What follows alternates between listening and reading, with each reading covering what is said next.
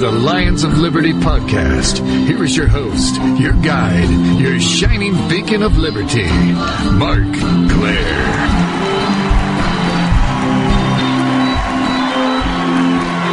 Welcome back in to the Lions of Liberty podcast. Longtime fans of the show, well, I mean, as long time as you can be. I've only been going for six or seven months here, but, you know, fans of this show will know that I spend a lot of time talking about the bigger picture issues, talking about the philosophy of liberty, about ways libertarian societies could organize without the use of aggressive force to do so. And it seems like I live in a time warp because sometimes I get so immersed in all this philosophy stuff, as I should be, because I do think that having a sound philosophy is the most important thing any of us can do before advancing any positions, before aiming for some sort of political goal. If it's not based in a sound philosophy, you really don't have that base that you need to truly change the way people think. You got that right. You might get them on an issue here or an issue there, but to really create change in the world, you have to change the way people view their interactions with their fellow man. But you know, I get so so deeply involved in this stuff sometimes I pop my head out and the whole world is going crazy and there's all these current events going on and I missed half of them because I've been in here in my little time warp. And there's been a lot of stuff happening in the world of politics lately. And I brought a guest in today to talk about all this stuff with. He's been involved in libertarian politics for quite some time, having managed the campaign of Ed Thompson for Wisconsin governor in 2002, before moving on to become a legislative aide for an obscure Republican congressman from Texas that my listeners may be familiar with by the name of Ron Paul. He is currently a writer at the Ron Paul Institute for Peace and Prosperity, as well as over at his own website, adamdick.com. Adam Dick, welcome to the Lions of Liberty podcast. Oh, good to be here. How are you doing? I'm doing great, and, and thanks for coming on the show today. I greatly appreciate your time. And you know, one thing I always like to ask my guests, at least my libertarian guests, is when or how did you first become interested in libertarian ideas overall? You know, how did you first stumble upon all this crazy stuff, or, or you know, did you just pop out of the womb as a fiery libertarian? That might be pretty close because I can remember I had pretty libertarian ideas, and uh, I could probably thank my my dad a fair bit for that. He was, I think it was even before I was born. He was near the town I grew up in, and he had on a shelf in our study a row of Ayn Rand books, and I started reading those in middle school. And by the time I finished my freshman year of high school, I'd read every one of them. So uh, that's what gave me the start. And uh, later, I read more by uh, you know economics in one lesson, and then into books by other authors, Murray Rothbard, Ludwig von Mises, etc. You know, fiction was also always a, a big influence on me. Um, with authors like George Orwell and Milan Kundera and uh, Franz Kafka, who had some very interesting critiques of government and uh, you know representations of how free people can be. So um, that's kind of some of the background. A lot of it through uh, through literature and uh, and reading economics. Yeah, it's funny you mentioned fiction works because I think before I even really actively thought about this stuff or really thought about things in political terms, you know, I was a big Robert Heinlein fan and I used to love his books and I, I think a lot of that message, even though maybe I wasn't making the uh, the direct connection at the time, but a lot of that message of you know the dangers of power and, and, tyranny and that kind of thing definitely seeped through and then kind of became more obvious to me when I actually became more actively involved in politics and really thinking about things in those terms. So, how did you take that interest and turn that into actively working in politics? You know, you you managed the campaign of Ed Thompson in Wisconsin, later working for Ron Paul. So, how did you get your hands dirty and get wrapped up in all this political stuff? Well, you know, Ed Thompson was a was a Libertarian Party candidate when he ran for governor in 2002, and that was really my my first entry into into activity in libertarian ideas was through the party. Uh, but it was much earlier. When I was in high school, I was actually the secretary of the Bexar County Libertarian Party in Texas. And I, I found out about it. I was listening to a, a talk show I, I liked uh, with Carl Wigglesworth down there, who is a libertarian leading talk show host for many years in San Antonio. He had Diane Pilcher, who was, I believe, the county chair back then, on his show. And I was listening to her, and I was amazed that I was agreeing with so many things she said. You know, these are the kind of things that I believe, but I found very few people who actually, you know, followed through on them. And that's what got me got me involved in actual activism. And uh, you know, a few years later, a couple of years later, in 1988, Ron Paul was running for president, and I was a big supporter of his campaign. And uh, though I was too young to drive, my mom drove me and a friend down to a uh, speech Dr. Paul gave in San Antonio that year, and uh, that really helped push me forward. Four years later, I took the summer after my freshman year in college and uh, the first semester of my second year off and uh, worked for Andre Marrou, who was a 1992 presidential candidate of the Libertarians. And uh, spent six months, uh, first two months doing advance work for him, uh, next two months traveling with the candidate, and the final two months doing uh, scheduling and media. So that's that's where my my activism all began. It was it was within the Libertarian Party, and then back on college with with a libertarian group I helped run. What did you take away from your involvement in politics? I mean, especially the Thompson campaign. He actually ran a pretty successful campaign for uh, for a libertarian by our standards, anyway, uh, achieving over ten percent of the vote in Wisconsin, which is pretty unheard of for for libertarians, especially a decade ago before anyone was talking about this stuff. So, you know, I'm wondering what, what kind of message do you have for libertarians looking to get more active in politics or or that kind of thing? What what kind of takeaways did you get from from kind of being right there in the middle of all of it? Well, one thing is if you're if you're going to run as a as libertarian party candidate, you know you can definitely use it as a means to get the message out. But if you want to win, you either have to run for something really small, like a local office, or you've got to have some sort of way of gaining the name recognition and the, and uh, popularity you know needed to do well. Now Ed Thompson, he he had been mayor of uh, Tomah, Wisconsin, and uh, he was very popular in in those two counties where he grew up and where his business was. You know, he ran a supper club in Tomah, Wisconsin that led him to to meet a lot of people and be really well known in the area as well. But he was also the younger brother of the former governor uh, Tommy Thompson. So he had a lot of things that gave him that push to in the campaign at the beginning, you know, and then with a lot of hard work, we were able to build it. And uh, by election day, you know, there were more than twice the number of people who voted for him would have voted for him if they thought he could win. So even with a strong campaign and a high notoriety, um, actually better ratings of popularity than the other candidates, his positives compared to his negatives, Ed still couldn't overcome that wasted vote syndrome you know, that ended up reducing his total by half. Uh, the other thing that really hit him was he was excluded from half of the statewide debates. And uh, we did polling after the first debate that showed that people who saw that debate were much more likely to support Ed Thompson uh, than people who hadn't seen it. So he was uh, prevented from having more of that boost from later debates. And uh, that's something that Ed had been warned about by the uh, Minnesota governor Jesse Ventura, when they'd met before Ed announced his candidacy, Jesse told him the thing that really pushed him into winning that election, one of the main contributors, was that he was in all the debates. And each time he was in a debate, just like what happened with Ed, his poll numbers went up. So I, you know, I'd warn you that if you're running as a Libertarian Party candidate, you know, run for a race you can win, unless you've got a, a you know, a lot of name recognition, a lot of people liking you, willing to work for you, or a lot of money to pay to get your message out.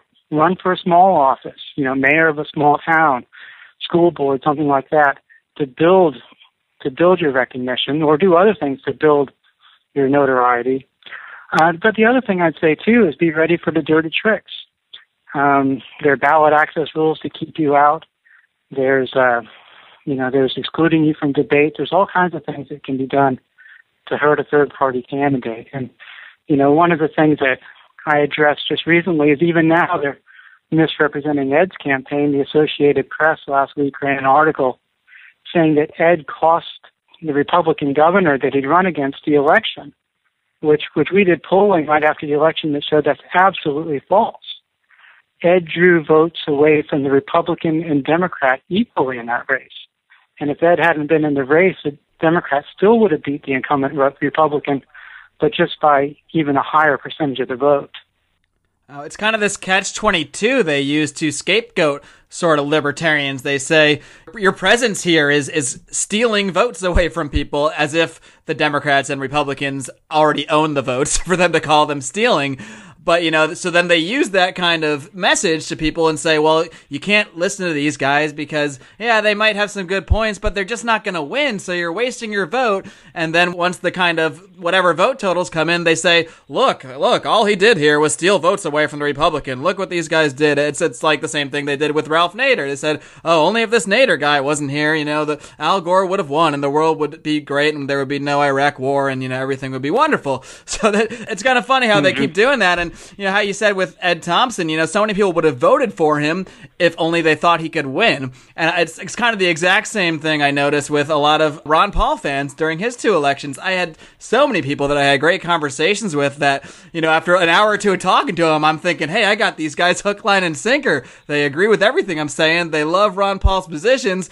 But ultimately, half those conversations would end with, yeah, but he's just not going to win. So, dot, dot, dot, I'm going to vote for fill in the blank, Romney or McCain or one of these guys that has a chance because we don't want to quote unquote waste our vote. And that, that just seems to be one of the problems with whether you're running as a libertarian on that ticket or even just a principled libertarian as Ron Paul was within that bigger system, within the Republican Party. So this, this seems like one of the kind of biggest sort of false messages for us to counter, I guess, wouldn't, wouldn't you say? Yeah, absolutely, and uh, it takes uh, it takes a lot of work and it can take a lot of money. You know, in Ed's campaign, we spent half a million, but the other candidates each spent millions and millions of dollars. Um, but when people knew Ed, they voted for him, and we showed that in the county he grew up in and the neighboring county where he, he lived most of his life, much of his life as an adult and ran his business. He won those two counties. So, uh, you know, if you can get people to know you and trust you and understand where you're coming from, like Ed was able to do in those two areas he lived, you can win. And I think Ron Paul shows that as well. Just after the Spurs won the uh, national championship in basketball this month, the uh, David Boaz, the executive vice president of the Cato Institute, wrote an interesting article where he compared Dr. Paul to the San Antonio Spurs. And uh, what he was saying was that Dr. Paul had won three times entry into the House of Representatives, you know, as a non-incumbent coming in fresh. Nobody else has ever done that before. Dr. Paul won a special election in 1976, lost re-election, then won against that incumbent in 78, and then he was out of Congress from 1984 until 1996. He won reentry, and, and something I wrote about over at the Ron Paul Institute was just how difficult that race was in 1996. Dr. Paul had to basically win three elections, each of which were tough. In the primary, he had to beat the Republican nominee from two years earlier. So first, Dr. Paul had to get more votes than him. And then that put Dr. Paul in a runoff with the incumbent representative who had been elected four times as a Democrat and it switched over to the Republican Party, been given a seat on the Ways and Means Committee, and been given the support of virtually everybody in the Republican Party establishment. Dr. Paul then beat him in the runoff election. And now Dr. Paul had to go into the general election in which he had to defeat the Democrat nominee. And this is in a district that for, you know, the last four times had elected a Democrat to the House of Representatives. And Dr. Paul. He won all three races. And the key to that was kind of similar to the key to Ed winning his two counties, and that is that people knew and trusted Dr. Paul. Dr. Paul had delivered over 4,000 babies in an obstetrics practice center from the district, and uh, he had he had built trust over time with people seeing he said what he believed and he did what he said. He also, you know, wore out his shoes with heavy campaigning, what I've heard from people in the district, you know, when I was working for him and even before, was people would say, you know, I don't agree with Dr. Paul on everything, but I know that he's doing what he thinks is right, and I trust him. So the, the key to Dr. Paul winning was not that he lived in some magical libertarian district down in Texas. He didn't. The key was that he was honest and people trusted him and they thought he had their best interests in mind and he could explain his libertarian positions to people that, so that they so that they would have faith in him. That speaks to what you were saying earlier, you know, talking about advice to libertarians. And, and one of those things you said was how, you know, running on the local level, you know, local committee or mayor for your town or something like that, because that's when you can kind of, you have the ability to do what Dr. Paul did. You have the ability to literally, well, maybe not do what he did, maybe not deliver 4,000 babies, but, you know, you have the ability to go around your town and speak to people one on one. And, and maybe a lot of those people are people you've known for 10, 20 years or something like that. And you can actually develop a personal relationship to the point that even if they don't necessarily buy into the entire quote unquote libertarian philosophy, they will know you as a person. And, and you know that is something that's an advantage that the, the kind of the big money guys the establishment players will never have because i'm pretty sure most of those guys don't go around knocking door to door and wearing out their own shoes like dr paul did. Right. You can absolutely do it. And uh, it's you know dr paul even said that he doesn't believe that it's uh, it's only in the Republican Party or or even the Libertarian Party that you can do it. You know, Dr. Paul said that uh, you know when he first was uh, planning to run for uh, for Congress, he asked the advice of uh, Larry McDonald, who was in the House of Representatives, and had some similar views to Dr. Paul. You know what his advice was, and he served in the House as a Democrat, and his advice was, you know, run in the party that's dominant where you live. If you want to be in Congress and you're in a in a heavily Democratic district, well, the way to be there is to run as a Democrat.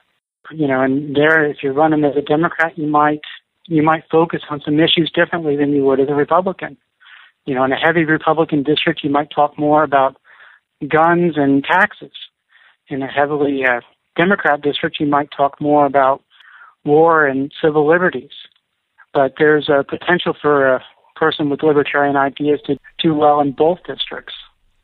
Right, and the key there is to maintain that kind of consistent philosophical position, regardless of what party label you've you've attached to yourself or what have you because I think it's pretty clear just how you mentioned there one of Dr. Paul's the people he had to face in that that runoff he switched over from Democrat to Republican Probably because it just seemed more politically convenient. So they certainly don't have much principles based on the party they choose. So there's no reason that anybody else really should, as long as they can maintain a consistent message. Now you might might talk about some issues more than another or frame things in a certain way, but you can develop you can deliver the libertarian message through any political party, through no political party, and you can do it consistently. You can do that by catering your message, not changing your message. And that, that's something that Dr. Paul, I think, was always really good at, at catering his message to certain audiences. But, you know, that's, that's far different from literally changing his views. He would be very consistent in his actual views, uh, while doing so. I thought, I've always that, thought that Dr. Paul was so great at that, really being able to speak. And I think that speaks to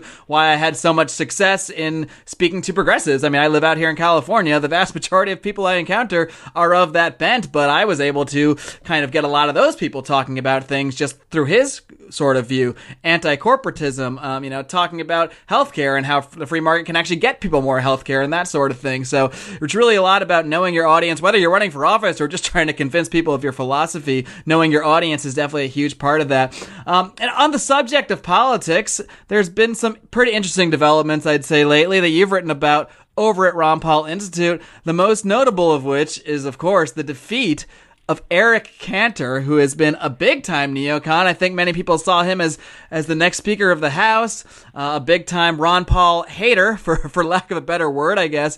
So, what can you tell us about this guy, Eric Cantor, for people that aren't familiar with him? And what exactly happened there? Nobody seemed to see this coming. David Brat has not won his seat yet, but how did he lose his primary to David Brat, this guy nobody had even heard of? What exactly happened there? Well, I can, I can definitely tell you that, that uh, Representative Cantor is somebody that the Ron Paul Institute has been paying attention to quite a bit over the last year. And he's earned our interest because of his very consistent record on war. Eric Cantor is for war with everybody war with Syria, war with Iran, war in Ukraine, war anywhere. And the day after uh, after his defeat, I put up an article where we can we compiled together some of the links to the various coverage we'd given of Eric Cantor and his pursuit of war all over all over the world.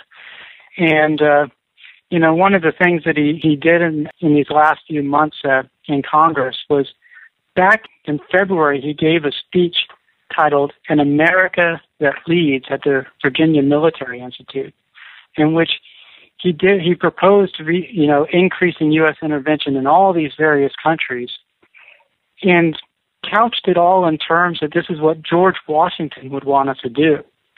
Well, anybody who who knows much about George Washington would know that George Washington gave a warning to the American people as he was leaving office in his farewell address to avoid this foreign interventionism. A few years later, when Jefferson came into office, Jefferson succinctly rephrased this kind of Washington credo as peace, commerce, and honest friendship with all nations, entangling alliances with none. So Cantor had gotten pretty far off from the you know American founding principles. The biggest probably thing that people were upset with in this district was was something that that Brat did latch onto, and that is that Eric Cantor was a, a big pusher of crony capitalism. You know, the merger of big business with big government. And that's something that, uh, as pointed out by a good liberal writer, uh, John Nichols, who wrote good things about both Ed Thompson and, and Ron Paul in their campaigns. John Nichols points out that this was something that Brat hit on over and over again in the campaign, that Eric Cantor was pushing this merger of big government and big business and crony capitalism. And I think that probably was a significant factor in his loss. You know, another thing that some Republicans are, are saying is they're blaming that maybe some Democrats even came over and uh, and voted for Brat. Now I don't I don't know if that's true, but how dare they? Yeah, but but if if if they did, it was probably because they saw Cantor is just kind of an example of the worst of the worst. Um, because if they if they went over and voted in the Republican primary, that meant they had to give up the ability to uh, you know vote for anybody in the Democratic primary. So it's a pretty big step to take. Yeah, well, these Republican and Democrat politicians, they seem to switch sides all the time whenever it's convenient. So I don't see any reason the voter the voters shouldn't do the same thing.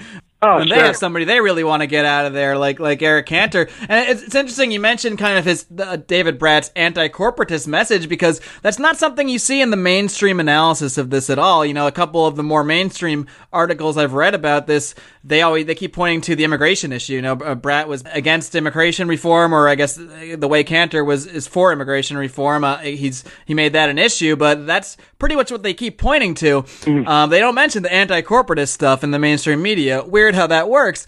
And I also saw that there was something like 19,000 new primary voters in this election that hadn't even voted in primaries before. So to me, maybe he got a lot of Democrats jumping over, but it seems really like a lot of people that maybe weren't even that politically active at all before he was able to get out Sure. and get I don't know I don't know how many people were voting for Brat or how many people were voting against Cantor, but either way, enough people got interested in this thing to get off their butts and, and get out there. So it really is a fascinating case. It doesn't seem like something that the neocons or the, the mainstream Republicans, whatever you want to call them, saw coming at all.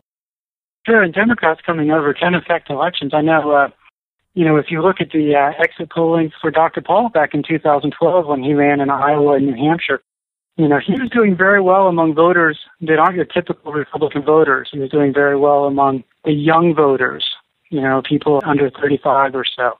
He was doing very well among the voters in the Republican primary who said they weren't religious or didn't or uh, didn't have uh, didn't belong to any organized religion he was doing very well among Republican people in the voting in the Republican primaries who said they, they weren't for abortion being illegal.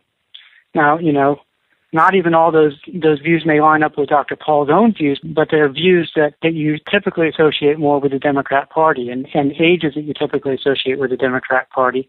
But Dr. Paul was bringing those people in the vote.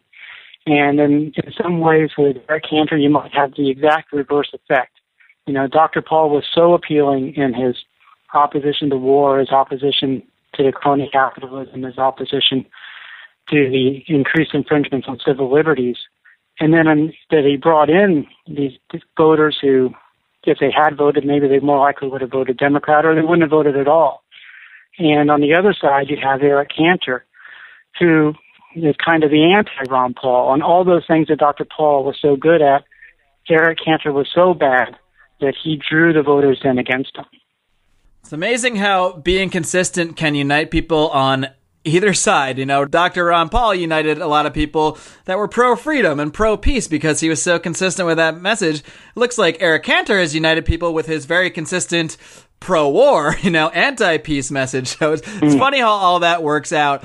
Uh, you know, another guy I want to talk about. It's not that often libertarians end up celebrating the victory of an incumbent, but one guy recently who was actually an RPI, Ron Paul Institute advisor, he survived a primary attempt, and that is Congressman Walter Jones.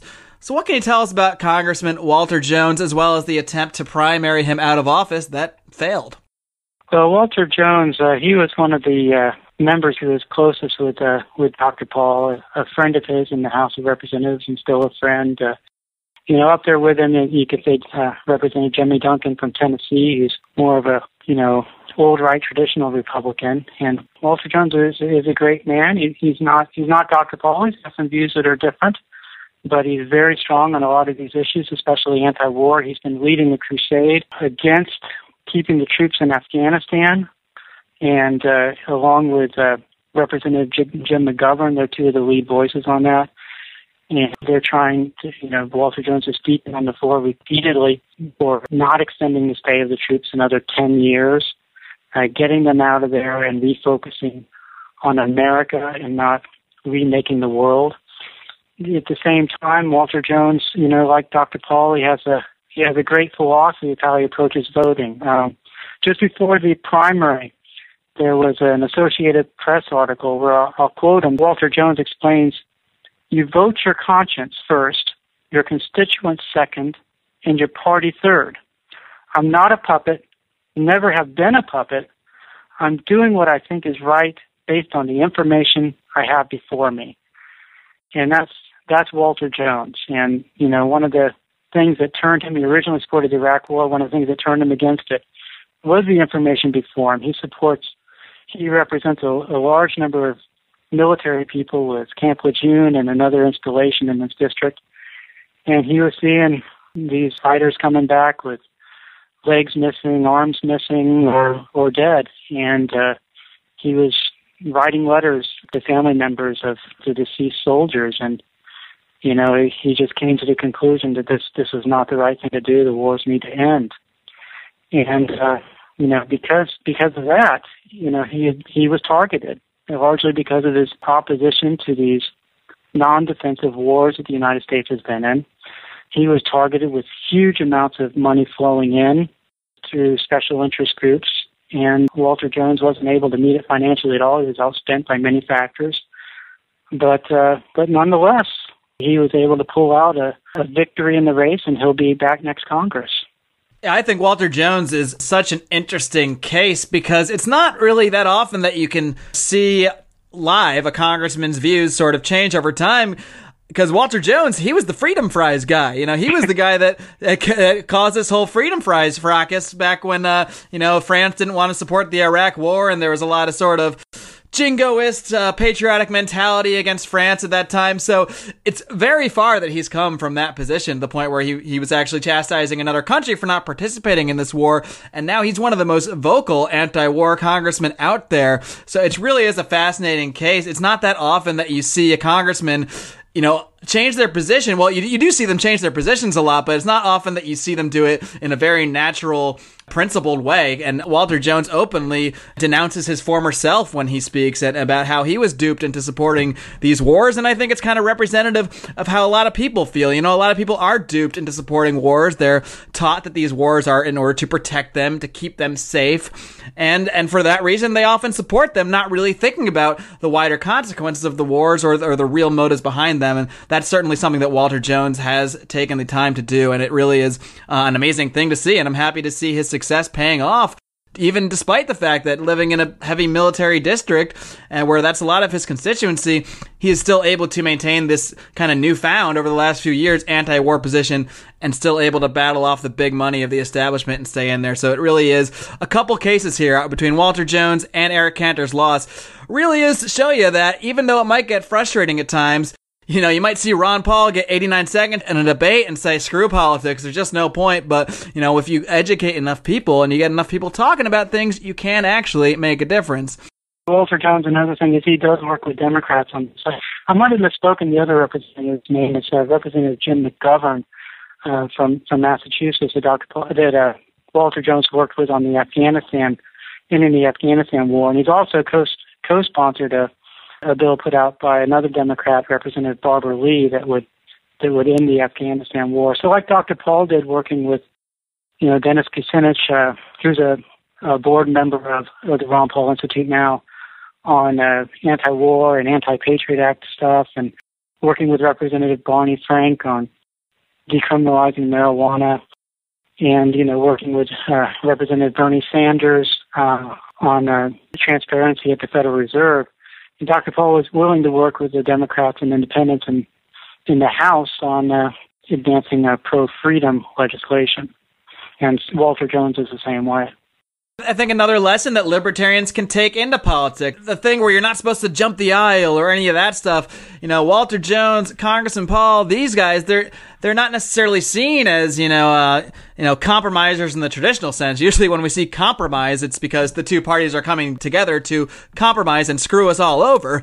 But in the case of Dr. Paul, Walter Jones, they will compromise while maintaining their principle. They're not compromising anything. They're just uniting with people that share a similar principle on a certain subject to advance that agenda when it comes to winding down the war on drugs, you know, fighting the Federal Reserve, winding down war, that kind of thing. One more thing that you mentioned there that I do want to get your thoughts thoughts on before we go. It's something you write about a lot, and that is the war on drugs, more specifically marijuana legalization. So I'm wondering, what are your thoughts on this sweeping legalization movement we've seen here? It started out here in California before I even lived here in 96, when the first state to legalize medical marijuana anyway, and now we're seeing states even legalize marijuana for recreational use. So how do you see this going forward? And, you know, how do you see this even expanding outside the United States? I know you got the chance to give a speech in Guatemala about marijuana legalization. So, what kind of response have you seen not only in, in this country, but also in your experience overseas? Yes, back in May of last year, I, I traveled to uh, Guatemala City, to speak at the University uh, God uh, Francisco Marroquin, and largely about the, the war on drugs. And uh, Guatemala is a country that that's been hurt by the U.S. war on drugs in a in a way different uh, than the U.S. because it's a, it's a transit country for uh, drugs coming from the south to the north, largely largely for sale in the United States, and uh, that's created a lot of trouble there with the illegal transit of, of the uh, of the drugs through their country.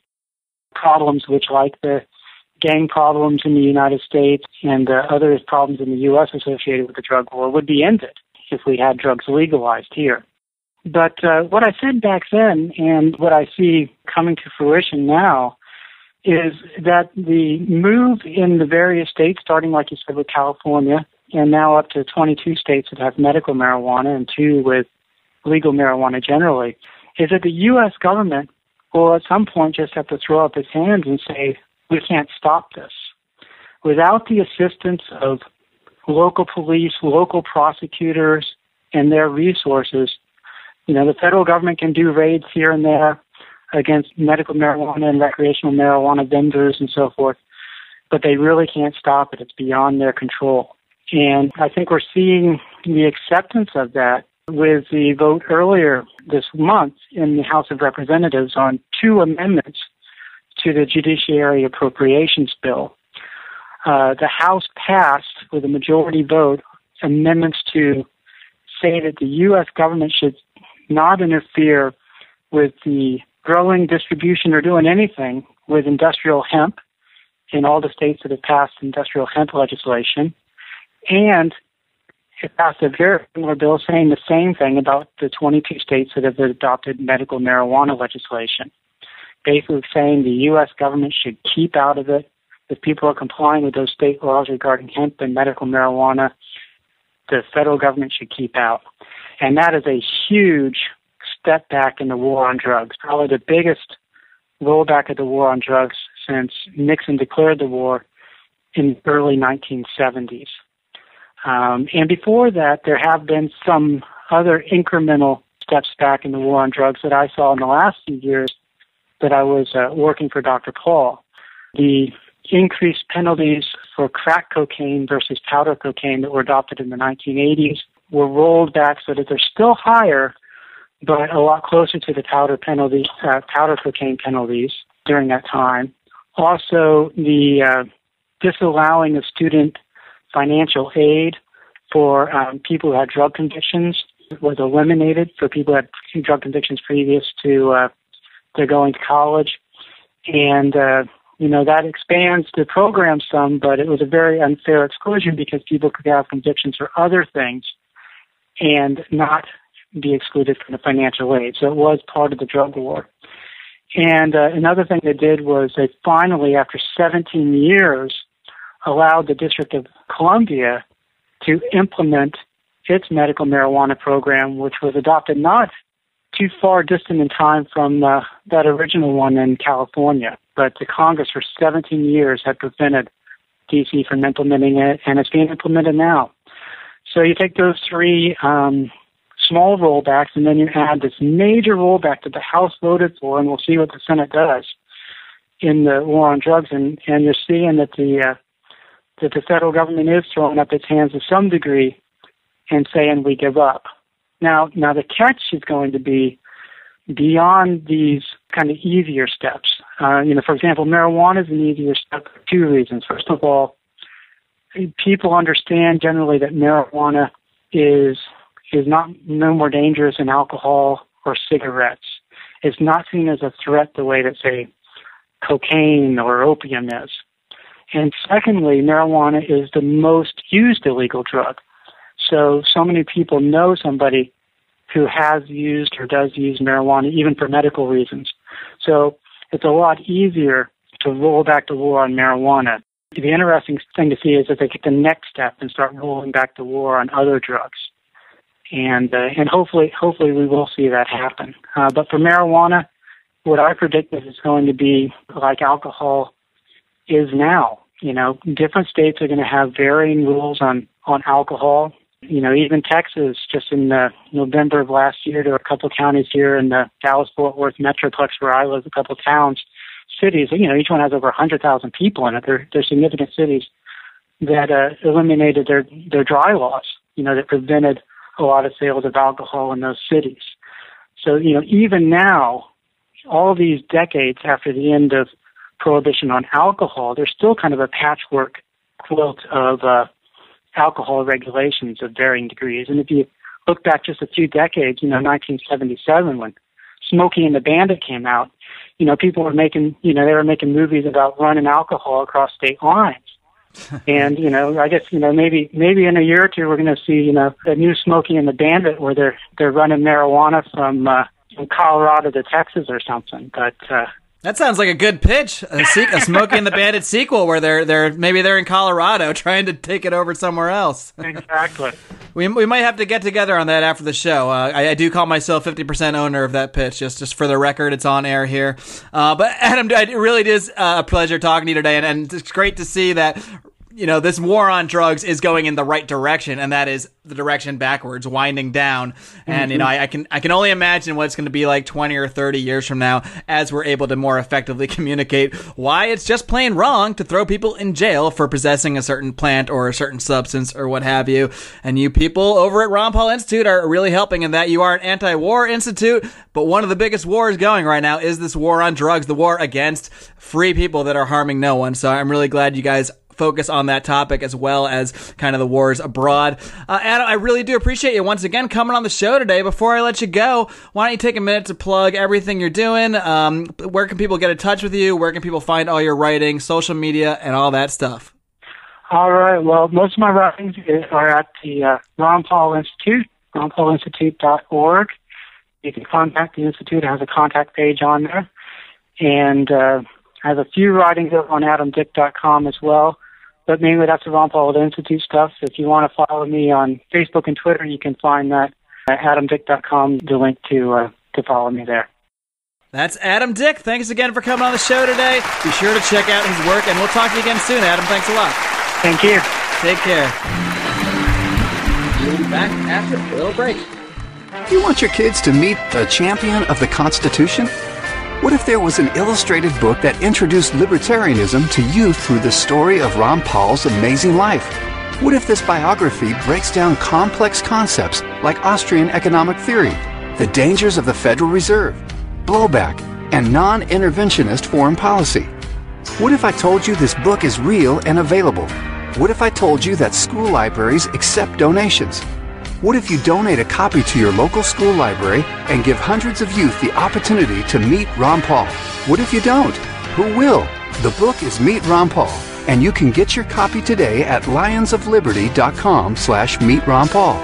As Ron Paul has said, there can be no revolution without a revolution in education. Meet Ron Paul and keep the liberty movement moving. Hey guys, Marc Clair here, lionsofliberty.com, where we strive to advance the ideas of liberty daily. We bring you the Morning Roar! That's right, every Monday to Friday we'll have a brand new edition of the Morning Roar, where we provide a roundup of some news stories that you may not find in the mainstream media or even in your typical social media newsfeed. We find stories that relate to the ideas of liberty and provide you with our liberty perspective on them. Every Monday, we have our longest running feature, Mondays with Murray, named after the great libertarian Murray Rothbard, where we'll examine an article or an excerpt from his works and help convey his view along with our little spin as well. We wrap it all up every Friday with Felony Friday, where our own John Odermatt goes out and takes a look at some sort of felony. There's felonies committed every day, you know, whether it's a felony committed by the police, a politician, or even an average citizen. You can find all of this and so much more over at lionsofliberty.com, advancing the ideas of liberty daily. Chris Rossini's new book, Set Money Free. Set money free.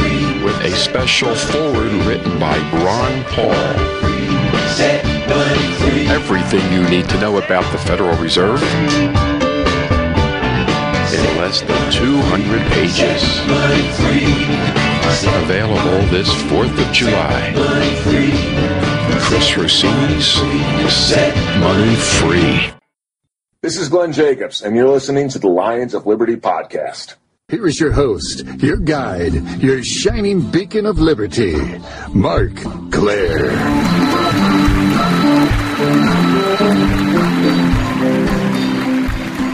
Well, guys, I hope you enjoyed my conversation today with Adam Dick. He was certainly great to speak with, and it's interesting to hear his perspective on the Eric Cantor loss, on Walter Jones' victory, because I guarantee you, there were not a lot of headlines out there in the mainstream media saying anti corporatist David Brat defeats Eric Cantor, or anti war Congressman Walter Jones victorious due to his anti-war stance. You don't see that kind of analysis in the mainstream where they're going to try to kind of push these issues underneath the table.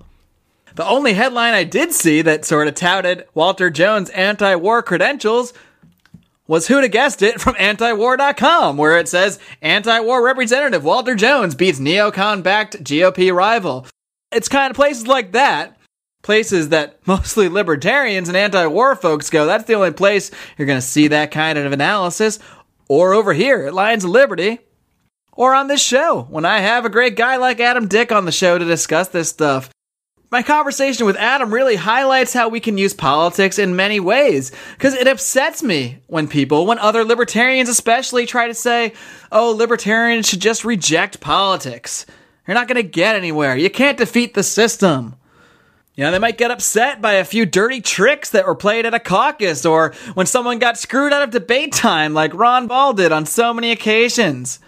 The fact is, politics is where this conversation happens, and it's how change is made. Even if you're opposed to democracy as a system of government, as I certainly am. Even if you're an anarchist, you don't believe in any government at all. It doesn't change the fact that this is the present system it won't go away just by ignoring it. It will only change by encouraging good people like Dr. Ron Paul, like Walter Jones, like yourself perhaps, to get involved and keep the ideas of liberty flowing in the conscience of the public. And it's not just an exercise in philosophy. It's not just changing people's hearts and minds. You can really change things on the ground. As we talked about the war on drugs, the marijuana movement, it started here in California with medical marijuana reform in 1996. How was that accomplished? Well, it was done politically. It was done by a bunch of activists that went out, got signatures, got it on the ballot, and made things happen. The same thing people did in Colorado to make marijuana legal there. In Washington, the same thing. Over half the states in the Union have legalized marijuana, at least for medical purposes. This stuff isn't just happening. It's happening due to political activity. And as much as there might be dirty tricks that are played, especially against people that have principled positions, that's not a reason to run away from the system. That's a reason to run even harder towards it and say, uh uh uh. That's not how things are going to work. Because we believe in liberty. And we're going to get more people to believe in liberty. And we're going to change some things. I know it's a daunting task, folks, but this stuff doesn't happen overnight. Marijuana reform didn't happen overnight. It happened over the course of the last 20 years or so, and it's still happening. Point is, through all of this, you got to maintain consistency. You got to maintain principle. And that's something that the fine folks at the Ron Paul Institute for Peace and Prosperity are doing. Don't forget, if you want to donate over to the Ron Paul Institute, they are a nonprofit organization and your donation will be tax deductible. So why not think about going over there, tossing a little money their way to keep these ideas out there in the public, to keep the right headlines coming? And as a little bonus, it just decreases the amount the feds are going to take out of your paycheck. So it's a win win win. Because we need to keep liberty voices strong out there. And why is that, you ask? Because the greater the overall voice of liberty is in the public, in the political arena, the easier it's going to be for my listeners to do as I ask and to continue to live long and live free.